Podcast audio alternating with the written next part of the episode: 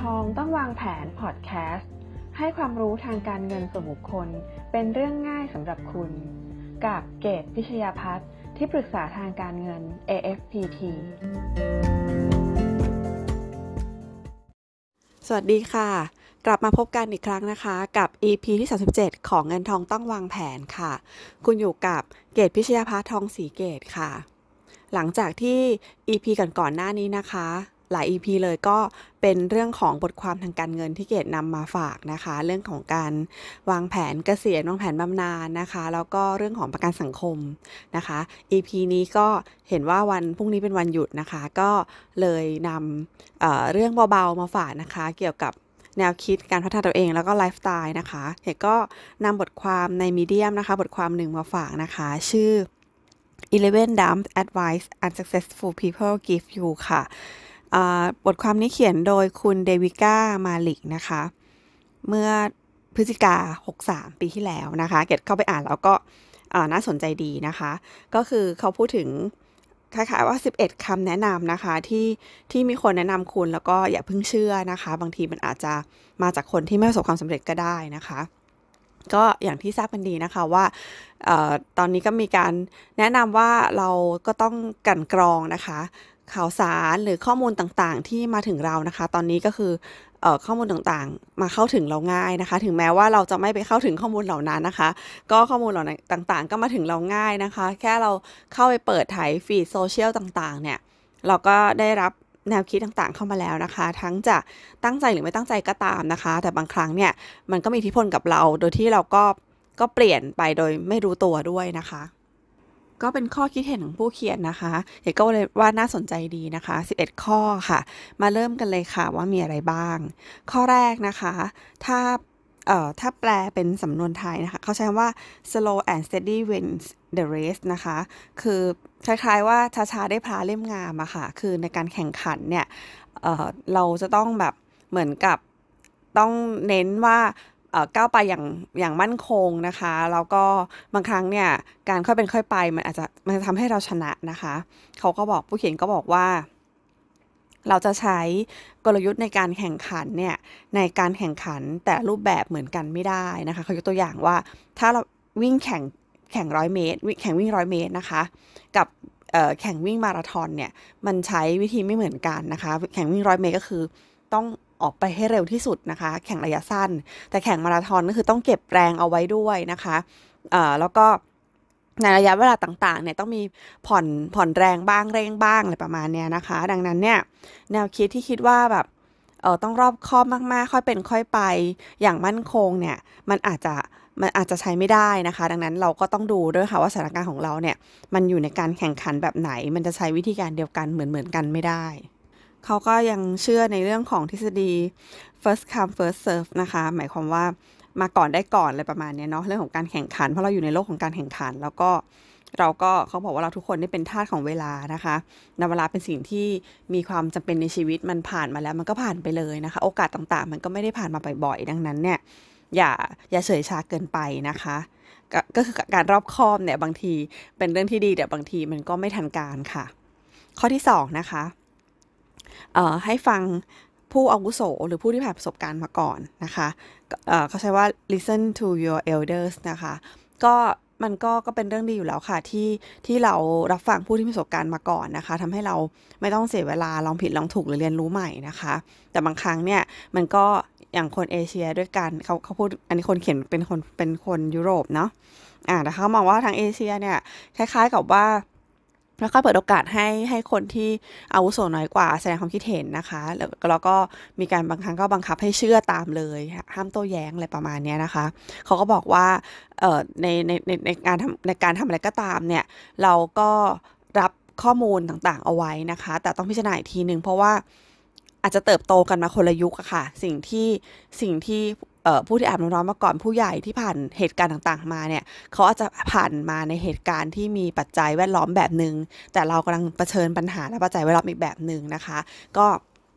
ต้องทางเรียนรู้นะคะจากประสบการณ์ของของผู้ที่ผ่านน้ำร้อนมาก่อนเนาะกับทั้งพิเคราะห์วิเคราะห์ด้วยอะค่ะว่าสถานการณ์จริงของเราเป็นแบบไหนนะคะ แล้วก็ถ้าเป็นไปได้เนี่ยถ้าสามารถแชร์ความคิดเห็นกันได้ ถ้าเกิดมีการเปิดรับฟังก็น่าจะพูดคุยกันนะคะ ไม่ใช่ว่าจะเชื่อเราต้องทำตามทุกอย่างอย่างเดียวเลย ข้อที่3นะคะเขาพูดถึงความเงียบเนี่ยเป็นคำตอบที่ดีที่สุดเวลาที่เราถูกใส่ร้ายป้ายสีหรือถูกบูลลี่ค่ะ ก็ ก็จริง ๆ ก็ก็ก็มันก็มีคำสอนเนอะว่าว่าให้อดทนนะคะ มันก็ต้องเริ่มจากความอดทนประมาณนึงก่อนนะเกดคิดว่ามันไม่ใช่ว่าเราจะต้องปะทะกับทุก ๆ เรื่องที่มากระทบเราอะค่ะ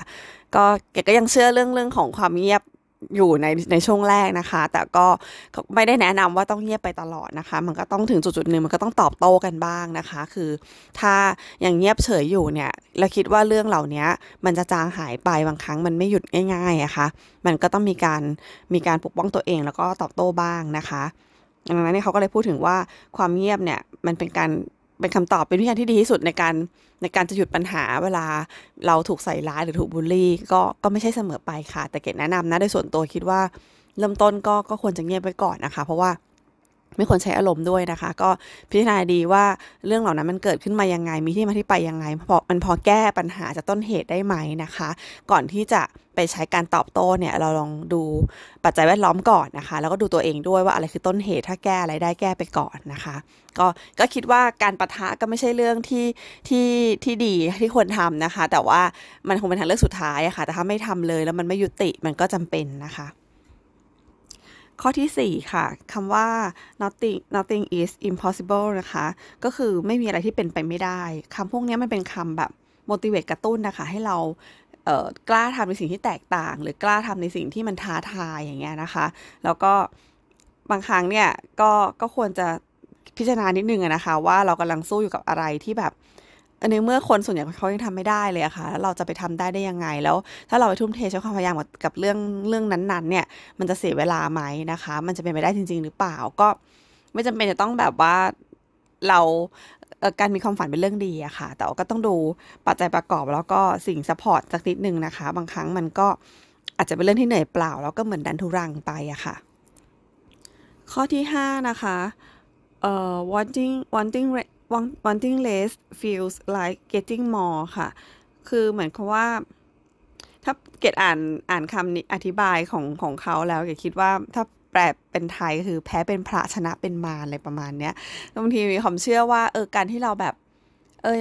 สู้แล้วแพ้หรือยอมแพ้ในสถานการณ์หนึ่งเนี่ย เราเป็นคนเสียสละนะคะ ยอมยอมคนอื่นบ้าง ก็ให้ให้ทุกอย่างมันแบบมัน มันผ่านไปได้ดีอะไรอย่างเงี้ยนะคะ ก็ก็ดีค่ะ ถ้าถ้าไม่มีคนถอยเลย มันจะปะทะทุกเรื่องมันก็คงจะลำบากในการอยู่ร่วมกันนะคะ แต่แบบเขากำลังพูดถึงในมุมที่ว่า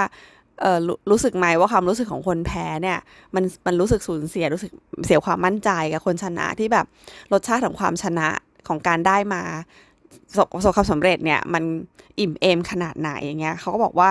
ให้หยุดปลอบใจตัวเองซะเถอะว่าการแพ้ถือว่าเป็นการเสียสละนะคะ แพ้ก็คือแพ้ชนะคือชนะ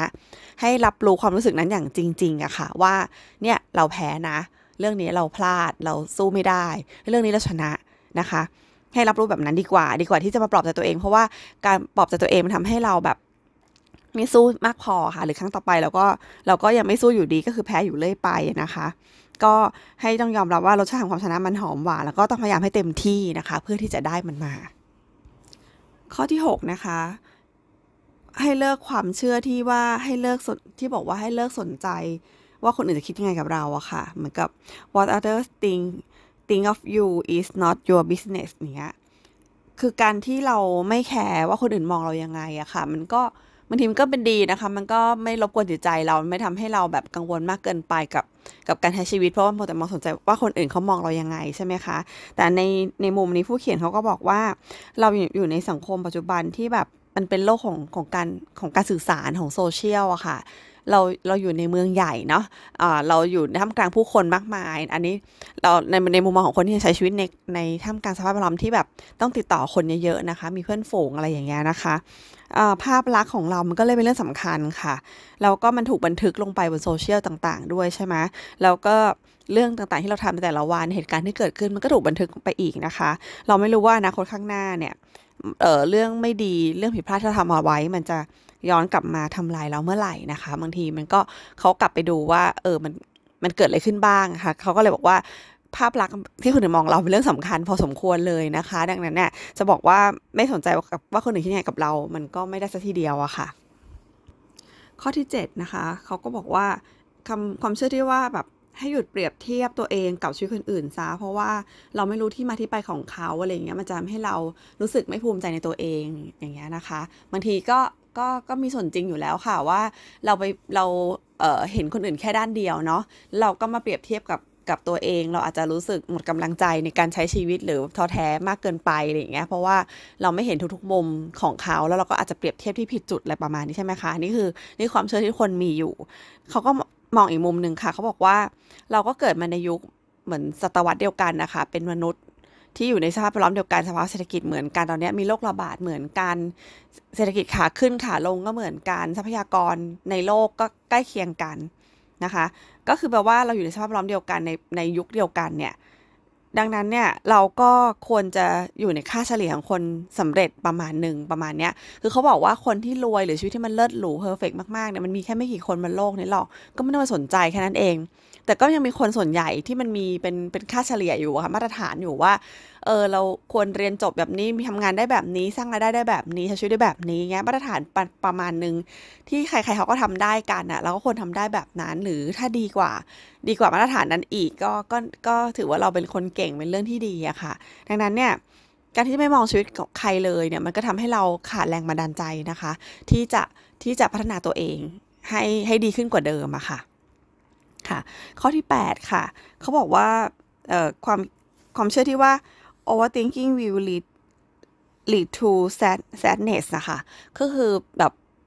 คนที่คิดมากๆ แบบเป็นคนคิด อาจจะคิดย้ำย้ำพิย้ำทำคิดซับซ้อนคิดมาก ๆ เนี่ย จะทำให้กลายเป็นโรคซึมเศร้า ก็ก็จริงไหมก็จริงอะค่ะ ก็คือบางอย่างถ้ายังคิดอยู่กับที่หรือย้ำอยู่กับเรื่องเดิมๆมันก็มีโอกาสโรคซึมเศร้าได้ใช่ไหมคะ แต่ในมุมของการคิดมากอะค่ะ คือการไม่คิดอะไรเลยเนี่ย บางทีเนี่ยมันก็เป็นต้นเหตุของโรคซึมเศร้าเช่นกันนะคะ คือเหมือนกับว่าการที่เราไม่คิดอะไรเลย เราไม่คือเราไม่มีเป้าหมายไงพอเราไม่มีเป้าหมายปุ๊บเราก็ไม่ได้สนใจอะไรที่มันผ่านเข้ามา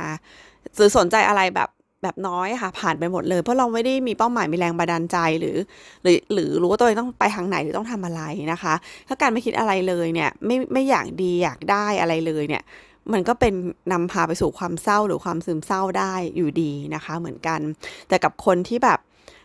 คิด แล้วก็ทบทวนให้ความละเอียดอ่อนกับเรื่องต่างๆ แล้วก็หาทางออกว่าจะไปอย่างนั้นจะไปอย่างนี้วางแผน อยากได้นั่นอยากได้นี่เนี่ยบางครั้งก็เขาก็อาจจะมีแรงบันดาลใจในการใช้ชีวิตมากกว่าคนที่ไม่ไมคิดอะไรเลยนะคะ ข้อที่ 9 ค่ะ ก็เป็นความเชื่อที่ว่าแบบจงรอคอย แล้วก็เรื่องดีๆก็จะมาหาเราอย่างเงี้ยนะคะ คือหมายความว่าบางทีเราอาจจะคิดว่าแบบ การทำงานอย่างเงี้ยมันมี career path มีการเติบโตใช่ไหมคะ ก็ทำงานไปตามสเต็ปมันก็ต้องได้เลื่อนตำแหน่งสี่อยู่ไปเรื่อยๆหรืออยู่ในองค์กรใหญ่ ๆ แล้วก็แบบเอ่อเมื่อถึงหนึ่งอายุงานหนึ่งก็จะมีแคนดิเดตได้รับเลือกอย่างเงี้ยคือยุคนี้ค่ะ อาวุโสมันไม่ได้ไม่ได้หรือการทำงานนานหรือการเข้ามาสัมผัสงานนี้ก่อน มันไม่ได้แปลว่า ทางผู้บริหารดับสูงๆจะมองเห็นว่าเราควรจะรับเลื่อนตำแหน่งเป็นหัวหน้านะคะ บางครั้งจะมีเด็กน้องใหม่เข้ามา แล้วเขามีศักยภาพมีความสามารถที่แหลมคมกว่า น่าสนใจกว่าเนี่ยก็อาจจะเข้ามาถึงปุ๊บเป็นหัวหน้าเลยก็ได้ไม่ต้องไต่เต้าตามสเต็ปแล้วอะไรประมาณเนี้ยนะคะ